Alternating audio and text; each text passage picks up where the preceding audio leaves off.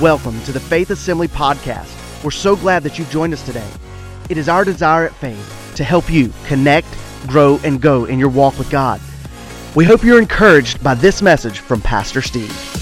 I want to welcome you to this final week of our series of messages that we've entitled Since You Believed. And we've, through the course of this series, we've been asking the question and asking a series of questions that lead us back to the foundations, the fundamentals of faith. And we've been exploring those things to be sure that the foundation is laid, that the Lord can do greater things and build to greater levels in our lives, spiritually speaking. How many of you are expectant today that God has greater things in store for you? Now, this has been such an amazing year. We, we've watched so many of you move forward, and we as a church have taken some amazing strides forward towards the fullness of what I believe God wants for this church. I love hearing the testimonies of how the Lord has challenged so many of you through this year and, and how your faith has been strengthened. I love seeing how the Lord has increased our territory as a church. We're now proclaiming the gospel on the university campus. We're proclaiming the gospel on the high school football fields and in the locker room. We're reaching the city's kids and we're touching the lives of its men. Our women are growing, and the impact of faith women is being felt far and wide. And I believe that, that what God is doing in this church and in the life of this body is catching the attention of people around us. And hopefully, it is inciting in them a hunger for a move of the Holy Spirit in their own lives. And you may ask, as many people do, Pastor, to what do you attribute all of these wonderful things? And I can speak for Pastor Lisa and myself. We've talked about this, so I, I know I'm on good terms here. But it's not because either of us come to this pulpit every week and say, wow, we are great preachers. It's not because we wake up morning after morning after morning and feel qualified for the post, because honestly, day after day after day, we come and we approach the work of the Lord and we feel grossly underqualified. But we try as best we can as leaders to identify with the words of the Apostle Paul that he wrote to the church at Corinth that says this Our message and our preaching is not with wise and persuasive words, but with the demonstration of the Spirit's power. These, these things that we're seeing transpire in the life of our church are not the result of man's wisdoms nor our efforts, although we need to be about the Father's business. We have to give the Lord something to bless. God doesn't bless laziness. We've got to be about the Father's business. But they're not by might, they're not by power, but the things that we see happening are by the enabling power of the Holy Spirit that undergirds and anoints our efforts and makes them effective in this generation.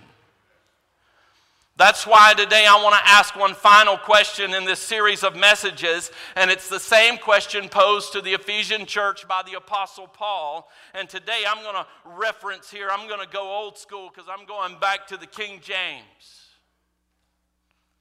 Because it asks the question exactly as we've been posing it now for several weeks.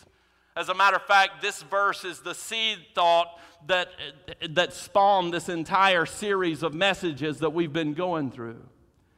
But Acts chapter 19, beginning in verse 1, we find Paul, uh, we find this recollection here, Luke's writing, and he says, And it came to pass that while Apollos was at Corinth, Paul, having passed through the upper coast, came to Ephesus, and finding certain disciples, he said unto them, Have you received the Holy Ghost since you believed?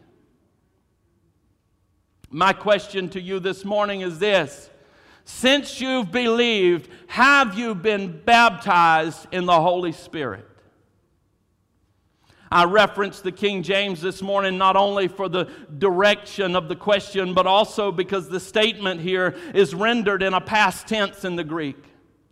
And I believe that it best represents what Paul is asking because some people try to suggest here that, that Paul is simply trying to differentiate between uh, the Ephesians having simply received Jesus on an intellectual level or in their mind, but not having opened their heart. If you read Eugene Peterson's translation of the Bible, the message, then that's what you'll read is that he was paul was just simply trying to differentiate between a head knowledge and a heart knowledge of jesus but i don't believe that's the case here at all. I believe when we look in the greek and we find these past tenses here when he says since you've believed. In other words it's already an assumed fact that these people are believers in the lord jesus christ. It's already done. I mean they have believed and they are saved. And although the Bible is very clear on the Holy Spirit's work in redeeming us, I don't believe that you and I have to understand all of the theology of the Holy Spirit in order to be saved. Paul's not saying to them, oh, no, no, no, wait a minute. You haven't understood the work and the, spirit, the person of the Holy Spirit, therefore you're not saved, so let's do this again the word says this that no man confesses that Jesus is Lord except by the Spirit. And Paul writes to the Romans and says this that if you confess with your mouth the Lord Jesus and believe with your heart that God has raised him from the dead, you will be saved. I believe when we get up here on Sundays and we baptize people, and those little folks from, from uh, faith kids come in here and they're standing there and they're almost shoulder deep in a horse trough. But you can look at them and say, Do you claim Jesus Christ as your Lord and Savior? And they say definitely and without hesitation, Yes, I have prayed and I have received. I believe that's exactly the way Jesus said that His kingdom would be that if we believe in our hearts and we confess with our mouth by the inspiration of the Holy Spirit that Jesus is Lord, then we will be saved. So, the assumption that we begin here with Paul's encounter with these people from Ephesus is this that they were already saved, and he said to them, Since you've believed, have you been baptized in the Holy Spirit? And I believe what Paul is asking here is based on a well established pattern experienced by New Testament believers that they believed on the Lord Jesus Christ, they were saved, and they did have the Holy Spirit residing in them, but they also experienced a second and subsequent work of the Spirit that we know as being baptized in the Holy Spirit. Their reply to this question was that they didn't know anything at all about such an experience or that it was available to them. And my reasoning in bringing this word to you today is that I want you to know that there is a power that is available to you today that is the single greatest resource for your spiritual life aside from salvation and the word of the Lord. You need to be spirit filled. You need to be baptized in the Holy Spirit. Now, what I'm about to share with you, and listen to me real close because some of you just tuned me out right there. You just said, wait a minute, I didn't know this was that kind of church. What I'm about to share with you has been dismissed by many people as not being for today.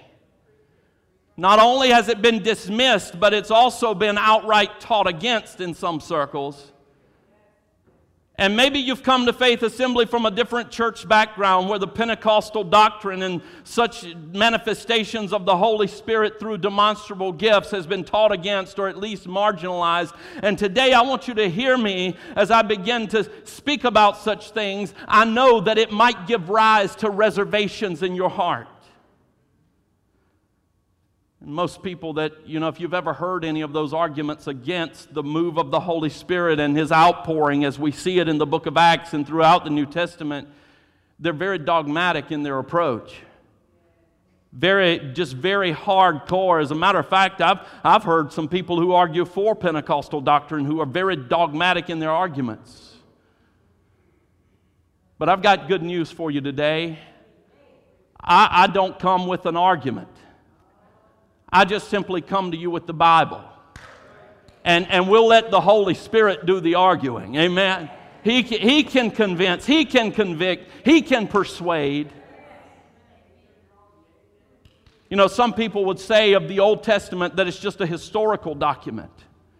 Well, I want to tell you something. That is a rich text even for us today because in the pages of the Old Testament, we learn about the character of God. We learn of His mercy. We learn of His goodness, of His patience, of His long suffering towards us. We learn of His everlasting, His everlasting love for us. And you say, well, Pastor, I don't understand how a sacrificial system, you know, and all of that legalism and all that stuff, I don't understand how that points to anything that's applicable for me today. I can tell you this it's because every bull and every goat and every dove and everything that was slain and laid on an altar was a type and a foreshadowing of the sacrifice of Jesus Christ as he gave himself on Calvary once and for all as the propitiation for our sins.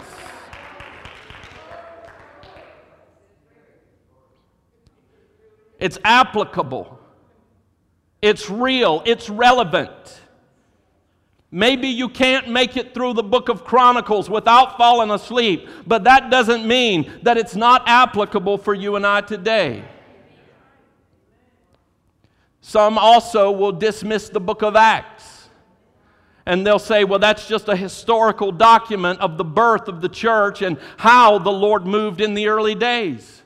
But I believe if the Lord is willing to preserve Scripture all the way from the Old Testament, from the creation, all the way through, through the work of the Holy Spirit in the book of Acts, as something that's exemplary for us, if the Old Testament is relevant for us, so is the book of Acts, and it is there by divine purpose that it would leave us an example.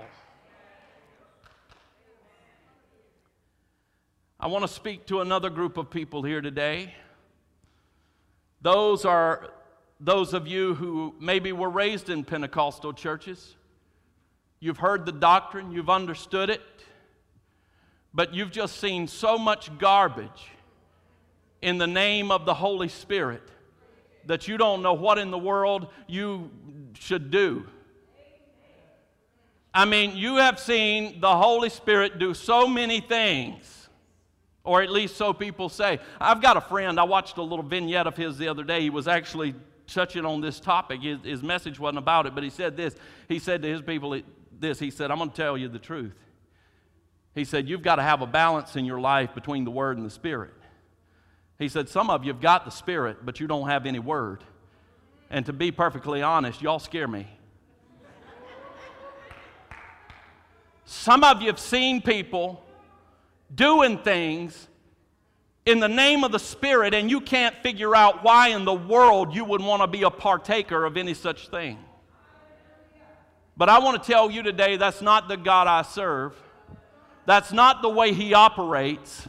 And just because somebody else is overzealous or ignorant in their response to the moving of the Holy Spirit doesn't mean that you and I need to be dismissive of what's available for you and I today we need to be ready to rise up in the power of the Holy Spirit and move out of this place under the anointing and the power of the Holy Ghost. And you say, Well, Pastor, I hear you talking about the Word and everything, but I just, you know, the Word says where some people are concerned in Pentecostal doctrine, they only have one verse, and that is where the Spirit of the Lord is, there is liberty. And they can go absolutely nuts, and there's supposed to be no checkpoint in between.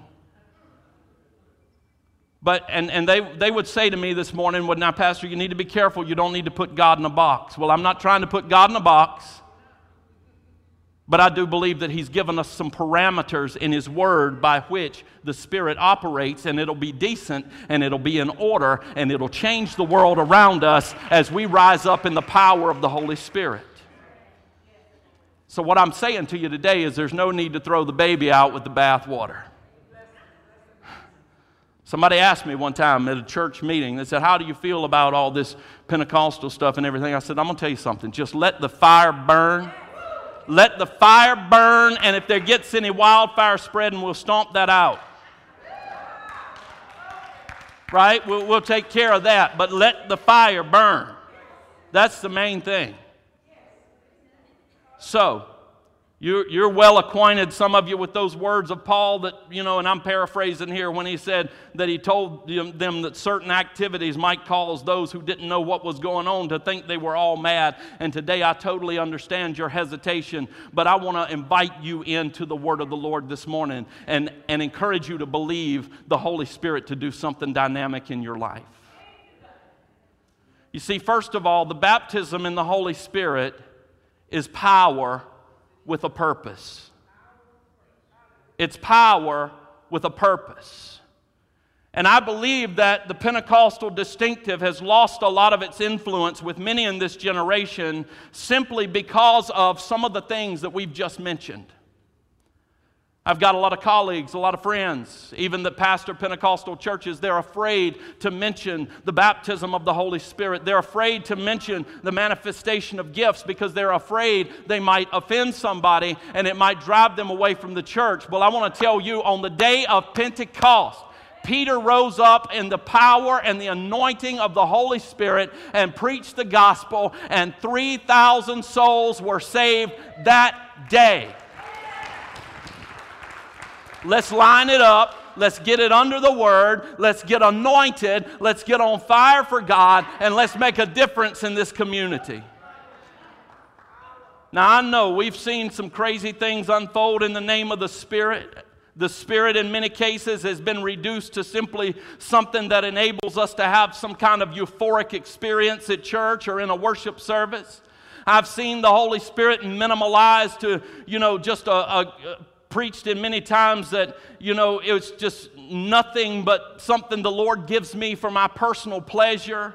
It's been reduced to just me receiving a prayer language or having some warm and fuzzy feeling. But Jesus instructed his disciples this way, and he didn't tell them to wait until they spoke with tongues. He didn't tell them to wait until they got a warm and fuzzy feeling, but he told them, Behold, I send the promise of my Father upon you, but tarry in Jerusalem until you are endued with power or clothed with power from on high. Look at this. Look at this. What, he, what he's saying to him is, I breathed on you. You are saved. You have the infilling of the Holy Spirit. But I want you to slip on a new covering.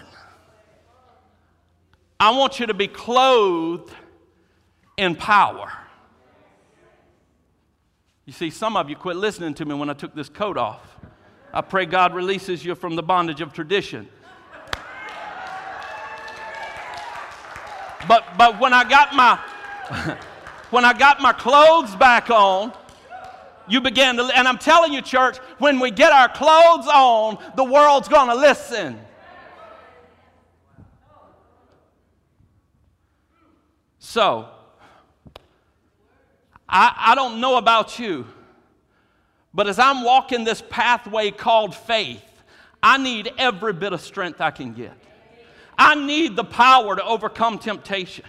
I need the power to stand on the side of righteousness. I need the power to overcome the adversity that I face and stand victorious in this life. I need the power to fulfill Christ's commission on my life to make disciples of all men.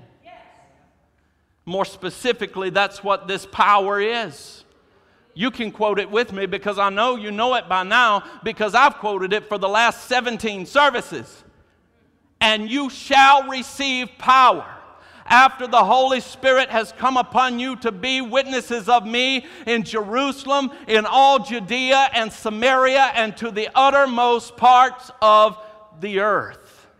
Stanley Horton offers this quote here, and he says, Search the scriptures, and I believe that you will agree that the primary purpose of the baptism in the Holy Spirit is not to make us holy, it's not even to make us happy, but rather it's to give us power for service. It is a means by which the Holy Spirit begins to equip us and fit us to be useful servants who can carry on the work of Christ in and through the church in this age. Church, I want to tell you something this morning.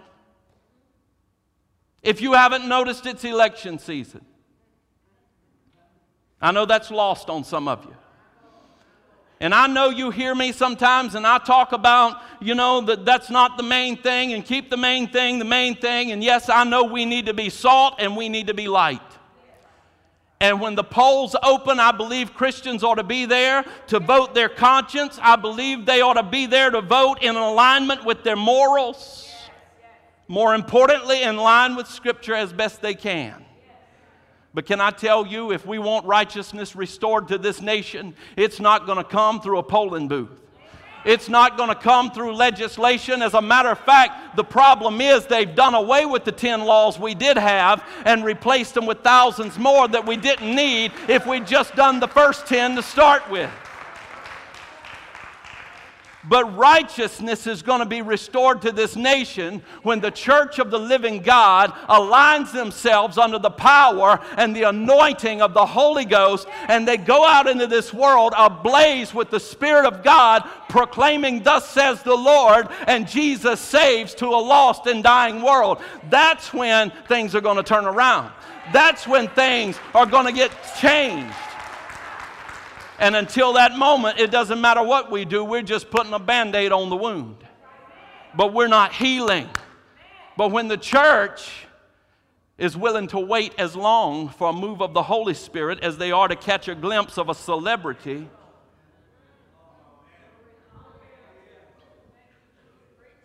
let me get back over here and just tend to my business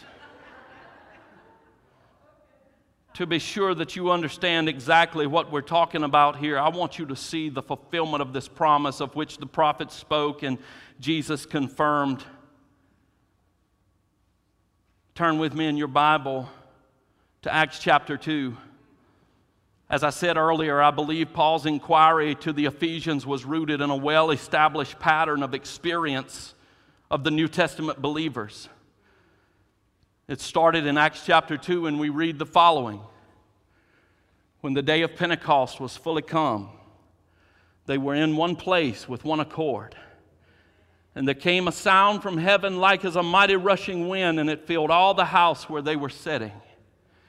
And there appeared unto them divided tongues like as a fire, and it set upon each of them. And they were filled with the Holy Spirit. They were baptized in that power. They were clothed like Jesus told them to go and wait until they were. It came upon them like a mighty rushing wind. It settled in among them. And it says, and they began to speak with other tongues as the Spirit gave them utterance. Just a handful of pages over in chapter 8 we see Philip had gone to Samaria and he preached there the gospel, and there was an awakening among the Samaritans. And verse 12 says this But when they believed Philip as he preached the things concerning the kingdom of God and, and the name of Jesus Christ, both men and women were baptized. And we've already covered another well established pattern, and that is in the New Testament, and that is that belief precedes baptism.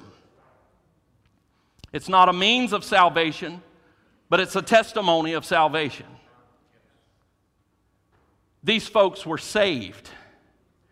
And then we jump down to verse 14 and it says this Now, when the apostles who were at Jerusalem heard that Samaria had received the word of God, they sent Peter and John to them, who, when they had come down, prayed for them that they might receive the Holy Spirit, for as yet he had fallen upon none of them. They had only been baptized in the name of the Lord Jesus. And then they laid their hands on them and they received the Holy Spirit. Now, here's another account of an experience subsequent to or after salvation where someone is said to have received the Holy Spirit. Well, how do they know that these people received the Holy Spirit? Verse 18 continues with this. I'm going to tell you there was something that attended this experience that made it obvious, that made it plain. Because among those that had been hearing Philip preach, there was also a sorcerer by the name of Simon. And Simon saw what was going on. He said, Hey, that's a cool trick. You know, you can lay your hands on these people and this thing happens to them. I want to see, it says, and when Simon saw, he saw that through the laying on of the apostles' hands, the Holy Spirit was given, he offered them money. There was obviously something tangible that they had re- that, that indicated that they had received the Holy Spirit that evidenced itself to Simon, who at this point had been a sorcerer, that had given an indication that something had happened in these people's lives. They weren't asking, did it happen? Could it happen? Should it have happened? No, it happened. How many of you, how many of you are willing to put money down on a think so? No. In fact, it was such a marked occurrence that Simon offered to pay the apostles for the ability to lay hands on someone and have them respond this way. Acts chapter 10, we continue here. Peter's given a vision and he's shown that he should preach the gospel to the Gentiles. He's obedient to that direction of the Holy Spirit. And then we jump in at verse 44, and it says this While Peter was still speaking these words, the Holy Spirit fell upon those who heard the word, and those of the circumcision or the Gentiles who believed were astonished, as many as came with Peter, because the gift of the Holy Spirit had been poured out on the Gentiles also, for they heard them speak with tongues and magnify God. And then Peter answered, Can anyone forbid water that these should not be baptized? Baptized who have received the Holy Spirit just like we have. All the way back, Acts chapter 2, that same experience replicated here. Peter says so. As a matter of fact, there are a couple of different places in the scripture where Peter is going to contend for a continued ministry to the Gentiles. And his argument is look, the Holy Spirit fell on them just like it did on us. And in Acts chapter 19, we've come around here full circle. It continues to give the result of Paul's inquiry, and it also shows us a continuation of this same pattern. We pick it back up in verse 3. Paul had said to them, Since you've believed, have you been baptized in the Holy Spirit? They said, No, we didn't know there was such a thing. And it says this, and he said to them, Into what then were you baptized? So they said, Into John's baptism. Then Paul said, John indeed baptized with a baptism of repentance, saying to the people that they should believe on him who would come after him, that is, on Christ Jesus. When they heard this, they were baptized in the name of the Lord Jesus. And when Paul laid his hands on them, the Holy Spirit came upon them, and they spoke with tongues and they prophesied. Now, there are examples that lead us to believe and teach us that the initial physical evidences of baptism in the Holy Spirit is speaking with other tongues as the Spirit gave the utterance. It happened on the day of Pentecost. It happened with the Samaritans. It happened with the Gentiles at Cornelius' house. It happened with the Ephesians as Paul preached to them. But the point of this message today is not about speaking in tongues. It's a message about you and I walking in the fullness of what's available to us through the power of the Holy Spirit. It's about you and I saying, God, I can't, nor will I be satisfied until I have everything that you have promised to me. Everything that you have in store for me. God, I want it. I need it. I can't do this on my own. I'm not, until we get past the point that we can say, I've been to church for the last 45 years, I've heard every argument over the color of the carpet, I'm well acquainted with every nuance and every tradition surrounding church life, and I think we've pretty well got, I know how to do church.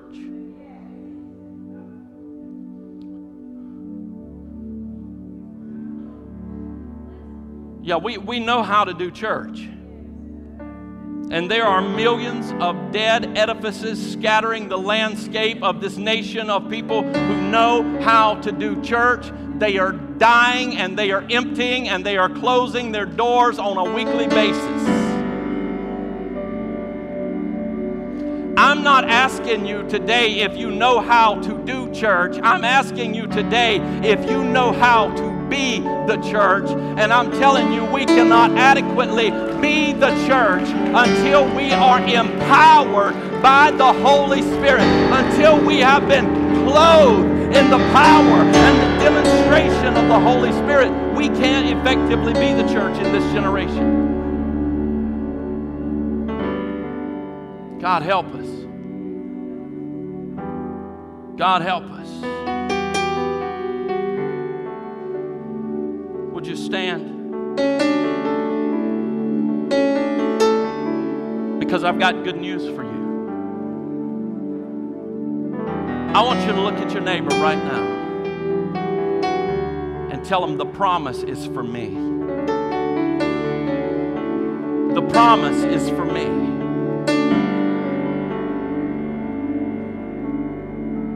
How many of you want your promise?